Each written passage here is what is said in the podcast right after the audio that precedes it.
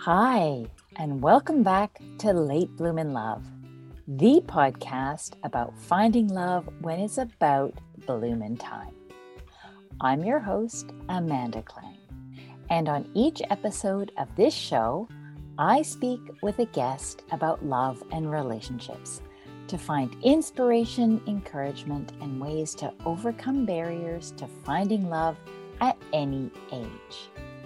That's because I'm single too, and I have been for a long time. So I feel like it's a moment for me to try dating once again. And I'm hoping the guests in this podcast will help me find my own late bloom in love. If you're in my shoes, I hope it helps you too. After each interview, my friend Shelley Morgan joins me for a check in. She's been married for a decade and dated up a storm before that. So we're pretty much opposites when it comes to love. And since we're coming from such different perspectives, we have lots to say to each other. Today's episode on the podcast is a little different. It features part one of an interview I did early in the pandemic with a hero of mine sex educator and New York Times best-selling author Emily Nagoski. She wrote Come As You Are, the surprising new science that will transform your sex life, which was popular enough to be re-released with a new edition a year ago in the spring of 2021. In her book, Nagoski explains the new understandings she gained after realizing that everything she'd learned about sex growing up was wrong. That book, and in a small way, our conversation, is part of Nagoski's larger project a global, multi generational process of dismantling sex negative, oppressive messages around sexuality, and particularly women's experience of their bodies, their sexuality, and their sense of self worth. If you're a woman in this North American culture who's seeking an experience of late bloom in love, I believe Emily Nagoski's book is essential reading. Part one of our conversation is next. And thanks for your patience with the not so perfect recording quality.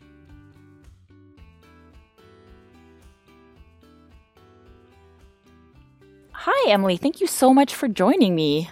It is my pleasure. Well, it is my pleasure too. I'm really delighted. Okay, so you are the author of this wonderful book, uh, Come As You Are The Surprising New Science That Will Transform Your Sex Life.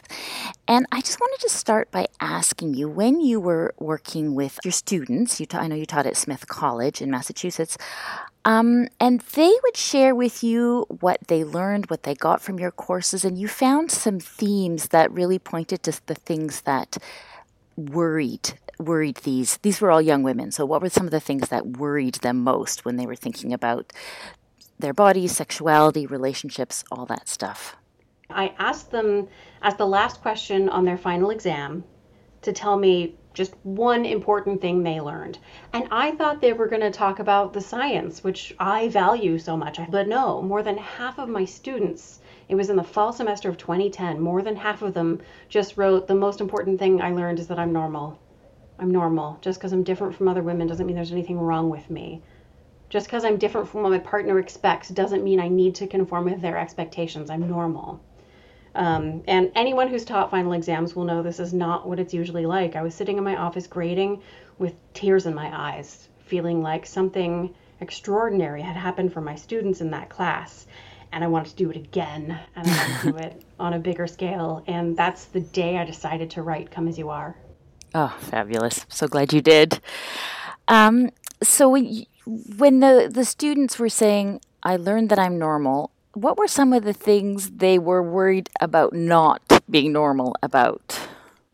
Well, basically, I could just go chapter by chapter through Come As You Are. Chapter one, they're worried that the shape of their genitals is not normal. They're worried that their hymen has some big, deep meaning about who they are as people. None of those things are true. That's mm-hmm. chapter one. Okay, good.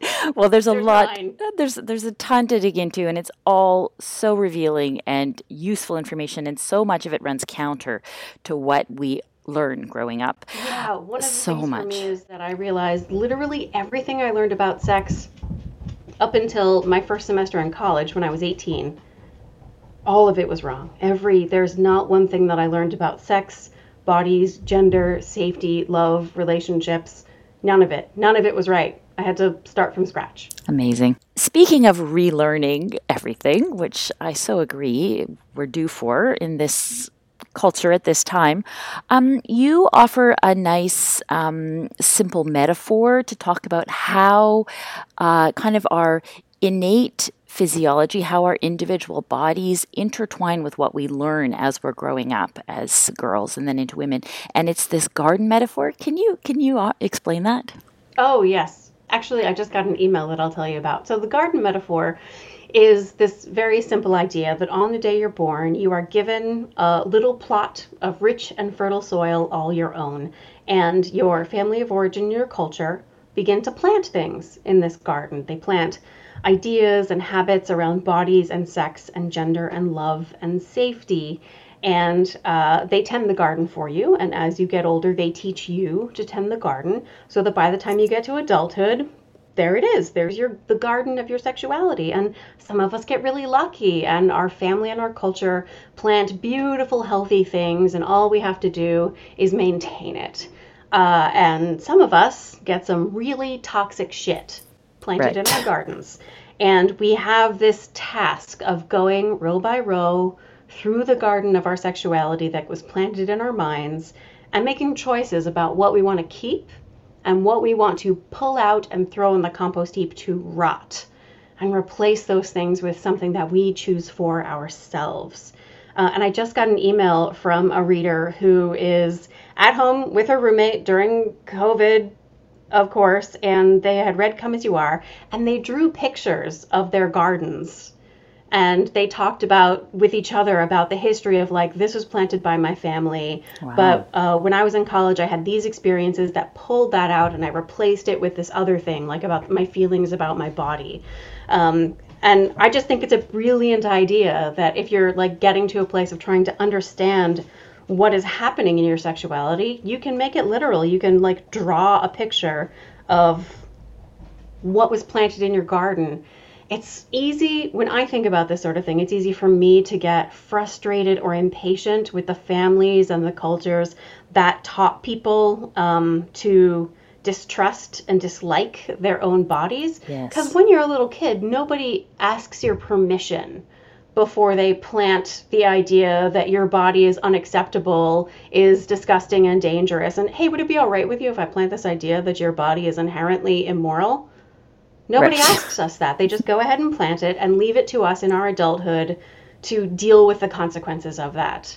So the active process of uh, replacing the things we don't want is not fair, right? Because we didn't get to choose all this stuff, but it is such an astonishing opportunity to create a garden for ourselves. And where I don't go in Come As You Are with the metaphor, but that I do when I'm speaking in public, is one of the beautiful things about working in your garden, your sexual garden in this way, is not just that you end up with a sexual life that you have chosen for yourself, but that every time you pull up the weeds of body self criticism or of uh, women's bodies as belonging to men. Every time you pull those weeds that go, they grow over the fence or under the garden wall, every time you pull them, you make it a little bit more difficult for those weeds to grow back in all the gardens that are adjacent to yours. I love it. So the body self criticism weeds are weaker in my sister's garden that is planted next to me, which is weaker in her stepdaughter's gardens,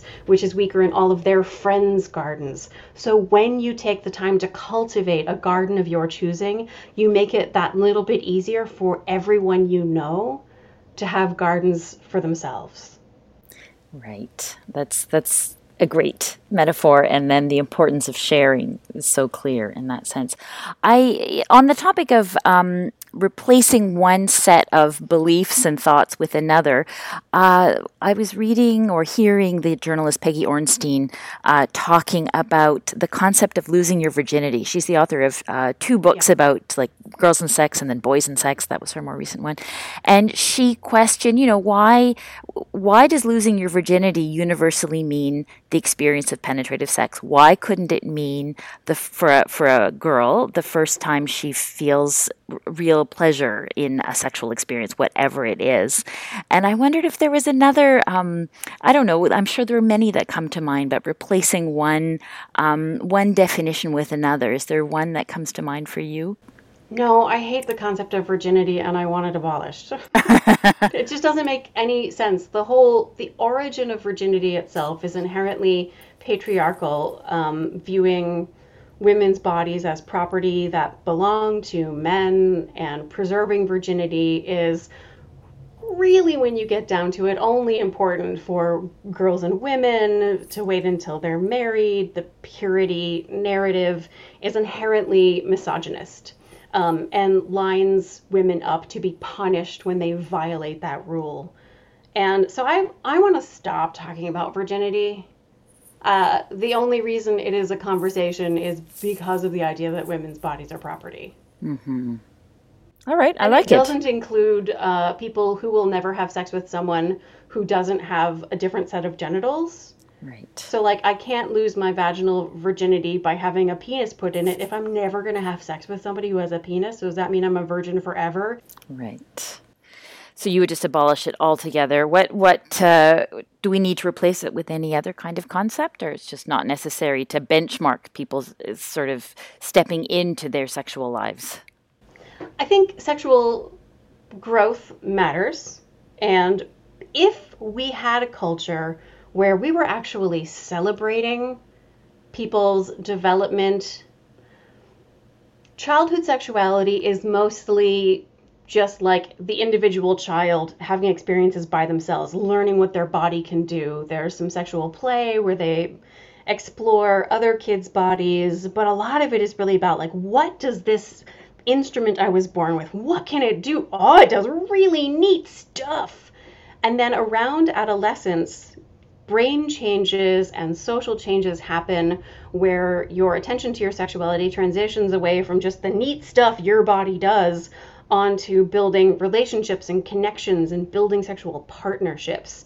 And if, right. as a culture, we loved and celebrated and rejoiced in the ways that our kids transitioned into building pleasurable sexual connections with each other, yeah, let's have a ceremony, a marker, something to say you're a sexual adolescent now. Yay!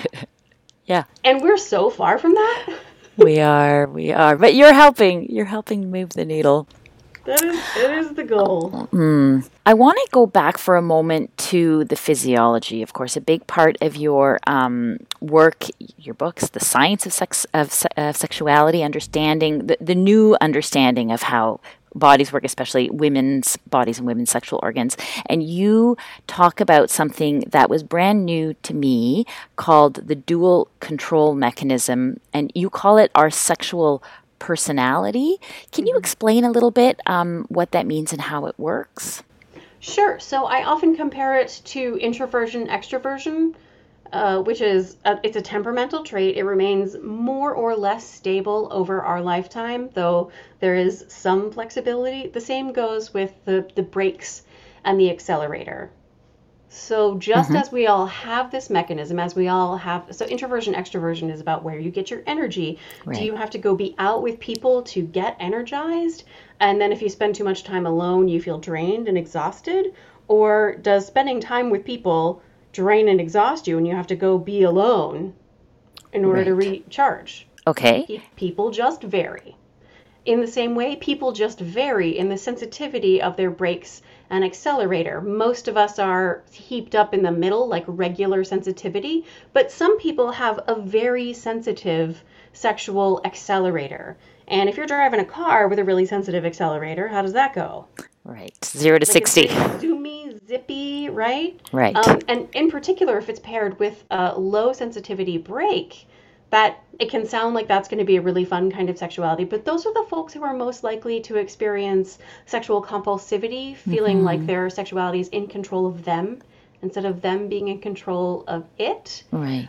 These are the folks who, when they are stressed out, will find that they use sex as a way to manage the uncomfortable emotions Right.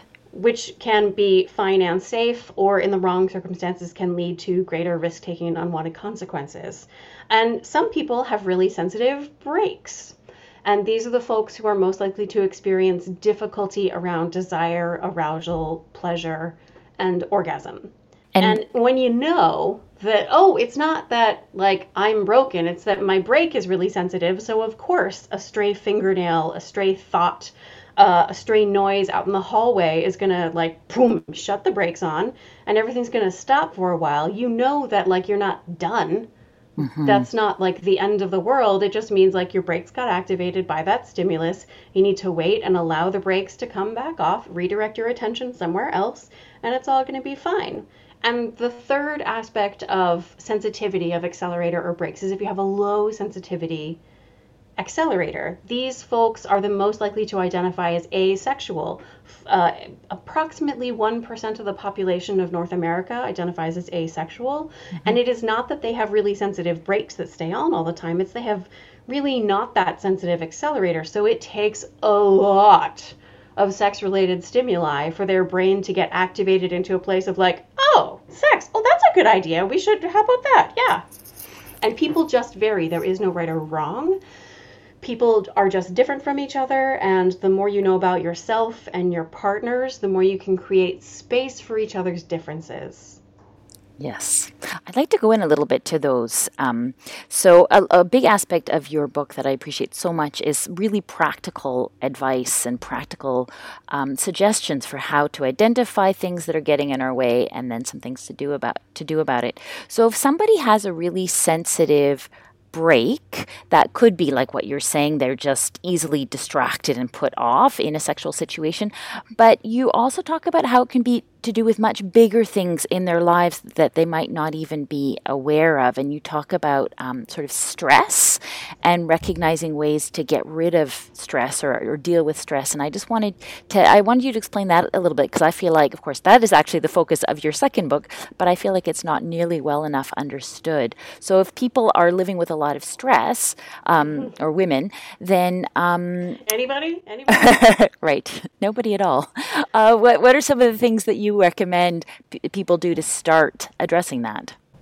Yeah so it is actually relatively uncommon for it to be a sensitive accelerator that, that's causing the difficulty. It's much more common that it's just our life is providing a lot of stimulation for the brakes. So even if your brake isn't super duper sensitive if you have if you're stressed out, overwhelmed, exhausted, you've got frustrations in your relationship, you've got frustration at work, you've got difficulties in whatever parenting you might be doing and other relationships in your life, and you know, the pandemic and patriarchy and COVID and all the things, like Right. that's all hitting your brake. that is normal. If people's interest in sex goes away when they're overwhelmed and exhausted, yes, Yes, that is not a dysfunction. There's nothing wrong with you. It is appropriate for your interest in sex to change as your context changes. And the most common thing, almost universal, 80 to 90% of people who experience stress, depression, anxiety, loneliness, repressed rage, we've all got it, um, that negative emotion hits the brakes. And if that's you, um, there is not a problem but it would be better for your sex life and let's face it better for your actual life if you could move toward getting those things to stop hitting your brakes um, and i include a whole chapter my sex book has a chapter on stress and emotion because people fail to understand how to get stress to stop hitting their brakes the most common advice we get is stuff like relax right I'm like, no kidding. Thanks for that. Nothing. Thanks a lot. Um, the part we're not told is that stress like all of our other body systems, is uh, an oscillation that we move through. It's a cycle. There's a stress response cycle, there's a sleep cycle, there's a stress response cycle, uh, like a beginning, a middle, and an end. Our sleep has a beginning, a middle, and an end. Uh, our digestion, beginning, a middle, and an end, right? And we know that if you don't get to the end of the digestive cycle, you're in trouble. Like some not so good things can happen, absolutely. The same thing is true for the stress response cycle. So, how do you get all the way through the cycle? Um, it is to do the things your body recognizes as returning to a place of safety. Because evolutionarily, the stress response mechanism is to help us survive threats like being chased by a lion on the savannah of Africa. What do you do when you're being chased by a lion? Uh, you run, usually. Run, yeah. And at that point, there's only two possible outcomes. Either you get eaten by the lion, in which case none of the rest of this matters, or you survive. So imagine you just like run, run, run, you book, you totally run, you make it back to your village, and somebody lets you in, and the lion roars and gives up and wanders away. And you look to this person who let you into their door and they just saved your life and you're free, you have survived. How do you right. feel? Really good. You love your friends and family, you're so grateful to be alive. That's the sort of stressor we are evolved, and that's the complete stress response mechanism from the beginning of the activation of the stress response with the adrenaline and cortisol that all of us are familiar with by now, followed by an action whose goal is to get our body to a place of safety or to a chemistry of safety, followed by the relaxation and celebration. Compare that to the stressors we have now, like uh, the commute is one of the most universal stressors that mm. people can have. Um, so whether it's public transportation or a car, you're you're on your way home and you're stuck in traffic, and that same chemistry as being chased by a lion is activated in your body, but you can't run. You can't no. even fight. You just sit there fuming and getting tense, and you can feel in your body how your muscles are, are, getting tight and your digestive system is churning. Your immune system actually gets suppressed, and your reproductive system gets suppressed, and your attention shifts. So you're focused just in the here and now, um, and you lose access to creative problem solving because all you can do is stare at the problem. You need to fix the problem, right? And you finally make it home and you get out of the car or you get to your house and like do you suddenly feel like here you dealt with the stressor. Do you now feel like glad to be alive? Love your friends and family? Not yet no. Or do you like walk in the door and slam it and scream at the first mammal you see? Right. So unfortunately. So just because you dealt with the stressor like traffic or whatever or like the jerk at work who, inter- who interrupted you six times in the same meeting or like watching the news or whatever, just because you've dealt with the stressor does not mean you've dealt with the stress itself. Physical activity is the most efficient way to complete the stress response cycle for most people mm-hmm. because our bodies are wired to interpret physical motion as uh, powering our bodies to move towards safety. Ah, so it's so if you've ever soothing. had that runner's high, are you one yeah. of the people who like you like get to the end of workout and you're like, oh, I'm so glad I did this? Yes, hundred percent. So I thought I thought everybody basically was, and then uh, my sister Amelia, who's the co-author of the second book, Burnout. Mm-hmm. Was like, yeah, no, I've never had that experience, and I thought you were lying when you said you had had that experience. Oh. She's never had it. Um, so we had to find other evidence-based strategies besides physical activity. Oh, what? But just for the record, when people yeah. say that exercise is good for you, this is why, oh. and it is real. Even wow. if you do not experience the like, oh, I'm so glad I did that feeling. It's it, exercise good for you. I ah. know. Halt the presses. It's, uh, That's so interesting. Other things that work. You don't have to move your body at all. You can just imagine really vividly moving your body. Uh, really? You lie in bed and you imagine yourself. Uh, my sister used to imagine herself as Godzilla stomping okay. on her enemy. She was in grad school at the time, and she would just like tromp on the grounds and the bursar's office in the parking lot and like you lie in bed and you let your body go to the tense place and you imagine it and you let your body release the feelings and uh, you're so here's an interesting experiment. Okay. Um, they had professional basketball players practice shooting hoops. Right and they had another set of professional basketball players imagine shooting hoops. Right. Who got better? They both got equally better. Wow. Right. Key, your body, your brain does not know the difference between actually doing something versus truly doing something. The key mm-hmm. is really vivid, concrete, specific imagination, allowing your imagination to bring your body through the practice.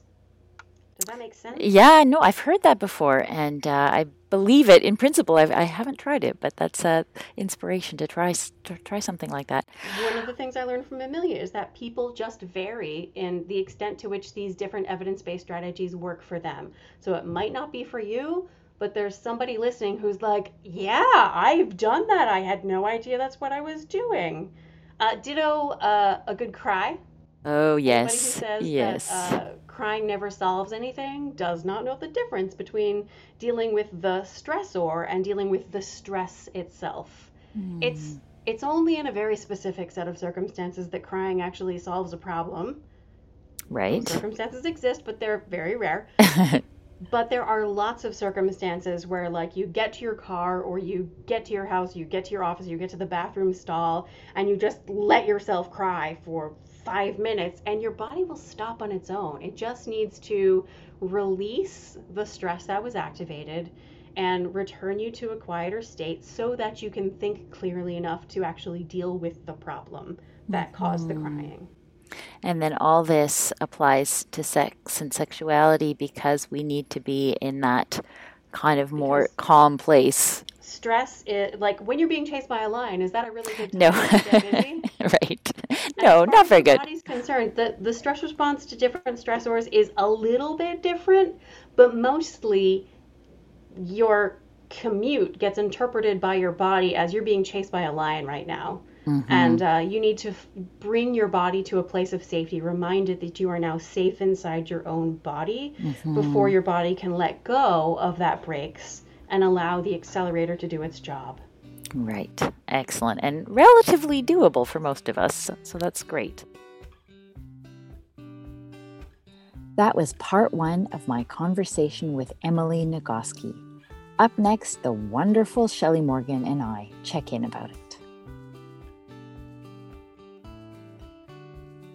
Shelley Morgan, my favorite podcast partner, joining Aww. me today. Yeah, to talk about one of my favorite thinkers and writers. She wrote a book several years ago. It's come out with a new edition. It's called Come As You Are The Surprising New Science That Will Transform Your Sex Life.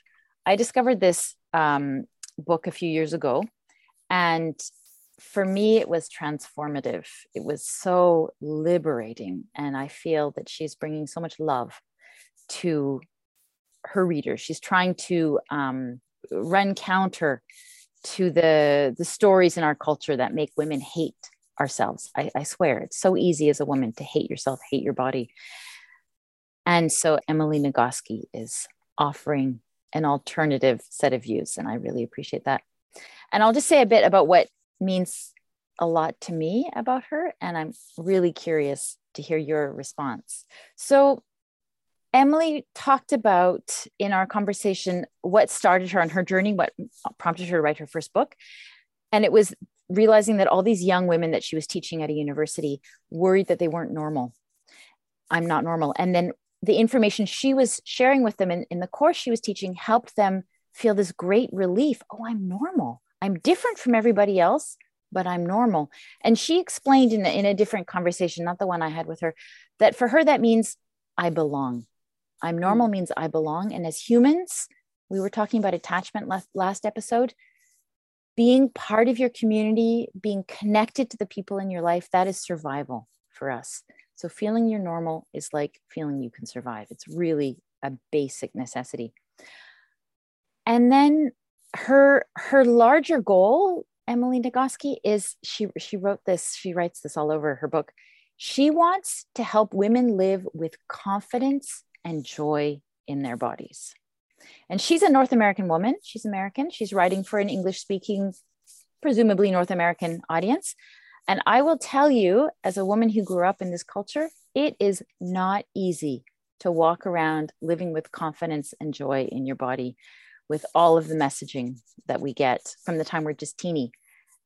And if you're trying to get into a, um, a romantic relationship, we're talking about late bloom blooming love. If you're trying to get into romantic relationship, intimate relationship, all the vulnerability that's required, if you don't feel confident in your own body and if you don't feel love for yourself in your physical form, that is a big impediment.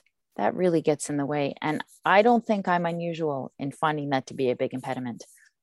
So, what Nagoski is offering is a whole other way of thinking and practices. That's something I appreciate. She's offering practices for how to shift your thinking if you've been so deeply conditioned by this North American culture that you don't feel confidence and joy in your body. And I would wager most women don't. So, Shelley, you grew up in a whole other world, a whole other culture. What's what was your response to hearing some of what she was saying? Well, yes, I was born and raised in Jamaica. I left Jamaica at the good age of 38. Um, I was born in rural Jamaica mm.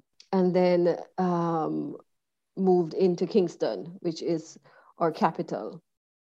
Uh, I studied dancehall fashion, so I was in the inner city, and so to to explore dancehall and its fashion. That was my PhD.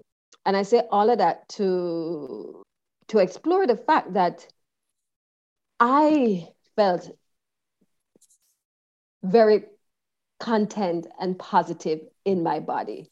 Mm. And the lyrics and the culture around the Jamaican woman and her body, from the re- religious, rather, Rastafari, to mm the dancehall music was always a celebration. Mind you, there are tensions that exist. Hmm. Um, so when I listened to Emily, it was a bit, dare I may say, foreign to me mm. because my experience of my sexual organ, of my own sexuality, was a celebration. Mm. Wow. And in Jamaica, the you know there is a place for this smaller bodied woman and there's an even bigger place for the bigger bodied woman mm. because she's seen as fertile she's seen as a potential conquest mm. and both the female dancehall artists as well as the male dancehall artists really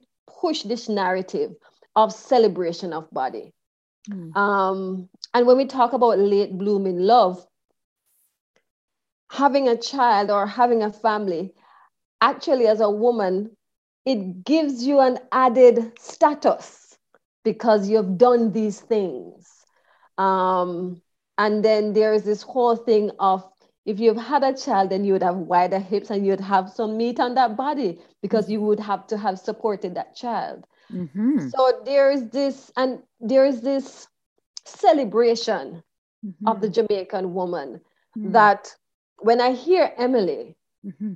talk about what exists in North America and also my discussions with you, mm-hmm. I am I I am at loss for words because mm. it's it's not something that I experience. So they're different.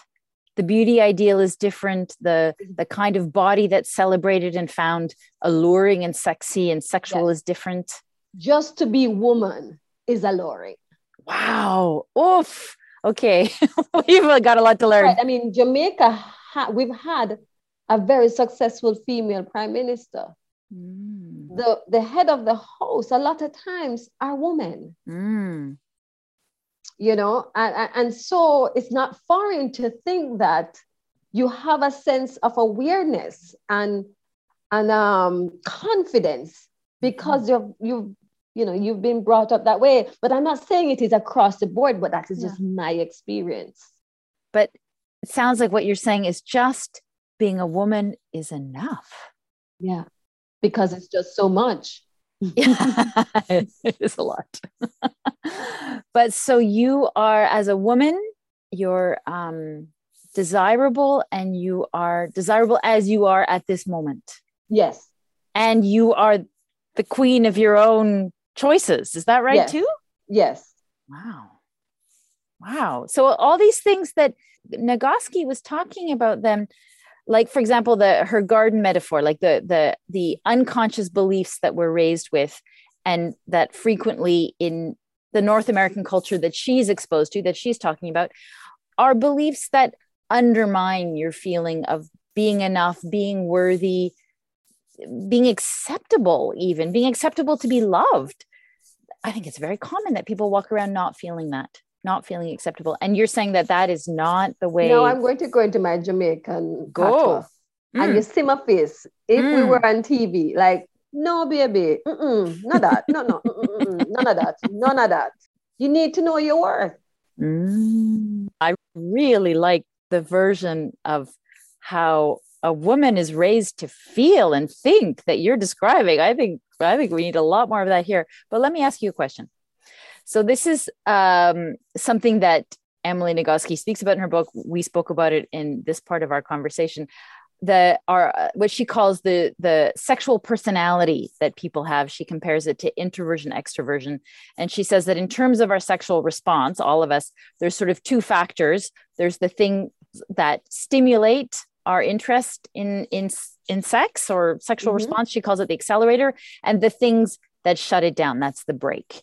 And these can be psychological things, these can be things in our immediate environment, worries. I'm wondering, mm. in your experience of growing up in Jamaica and in moving into, you know, well into your adulthood, had, did you ever encounter anybody? I'm talking about women at this point who were not interested in sex who found the who who talked about I don't know, like just just having seem who seemed to you to have a very different kind of response to the encouragement to celebrate their own sexuality. Did you ever encounter anybody that you can remember? No. Uh-huh. because as women, we know this is this is one of the um, tools we have in our toolkit uh-huh. to work our magic uh-huh. to get who we want, to get what we want. Yeah. Um, so not to have it is to almost give away yeah. one of your magic pills. Uh-huh. You uh-huh. know? Um, Interesting. So you you have to, even if you you know might be on the lower end of erotic, mm-hmm. but you know that mm-hmm. erotic still exists within you. Mm-hmm. And you will brag on it as well because there's this confidence that your thing mm-hmm. is the best thing. your pie is the best pie all the time. and because this is drilled in your head from conversations to the music to the expectations. Wow. So, no, Wow. So imagine, I mean, if say I had grown up in Jamaica, I would be such a different version of myself. That would be so, I'd like to meet that woman. I got to say, I identify with, you know, she talks about the, the, uh, high sensitivity high sensitivity brake or low sensitivity brake, and then high or low sensitivity accelerator i would say myself i have a high sensitivity brake. so there's lots of reasons to say no thank you and a low sensitivity accelerator, which means it takes a lot of encouragement and effort just in my own state of mind to be even slightly interested in this domain. And if I had been raised in a culture that's celebrated in some way, because we purport, we pretend to celebrate women and sexuality in this culture, but it comes with so many conditions that it doesn't feel like a celebration at all. So, I mean, I don't know. Emily Nagoski has some really wonderful, I think, practical how to's. If you recognize Definitely. that your your way of thinking is not working for you, here are some ways to shift yeah. it. So listen, I, I need to put those in practice. And there's no, you know, being born somewhere else. Too late. I was born here. But uh, it's very um, it's it's very interesting and it's very kind of exciting to hear about how, I mean, just how unquestioning it sounds like from listening to you women can be about their own worth. And it's just a matter of shifting consciousness. Mm, true. It's just a matter of shifting thought process. Mm-hmm. It's all about reteaching and retraining. um, one's thoughts and one's values. Mm, it's true. It's true. It's practice. Yes. And all we need to do is know that another way exists. And again, as you said, it's all in the thought. Mm. It's all in the thought. I think I'm going to leave leave this right there. And uh, mm-hmm. we're going to have a second, a part two with Emily Nagoski because uh, she's so important to me. I, will be very curious what your response is to part two. It's a continuation of our conversation. I'm excited. But uh, I'll be curious actually for myself mm-hmm. if I hear it differently. I'm going to listen back knowing how you've responded and the context in which you were hearing it. Mm-hmm. And I wish for all of us to get more Shelley Morgan thinking about this. I think that would be really good. going to start an academy. you should. Oh, my friend, I've said this to you as long as I've known you. You, you have the potential for many academies. Oh, yes. Oh, yes. Aw. Well, listen, thank you so much. And thank you for your honest response. I really appreciate it. And I think it's really enriching. You're welcome. Hmm. Thanks so much to my guest, sex educator and author Emily Nagoski. I'll be back with part two of our conversation next episode and with some of Emily Nagoski's how to's for transforming how you feel about your body. You can find out more about her work at emilynagoski.com. That's N A G O S K I. You can also find her latest project, the Feminist Survival Podcast, wherever you get your podcasts. And thanks, as always, to my friend and co conspirator, Shelley Morgan. This has been Late Bloomin' Love with me, your host, Amanda Klang. Thanks so much for joining me here. I'll be back in two weeks with a new episode. Meanwhile, you can find out more about the show and catch up on past episodes at latebloominlove.com. That's Bloomin, B L O O M I N. You can also leave comments or questions there. We'd love to hear from you. And be sure to check out our Facebook and Instagram pages, Late Bloomin' Love. Catch you next time.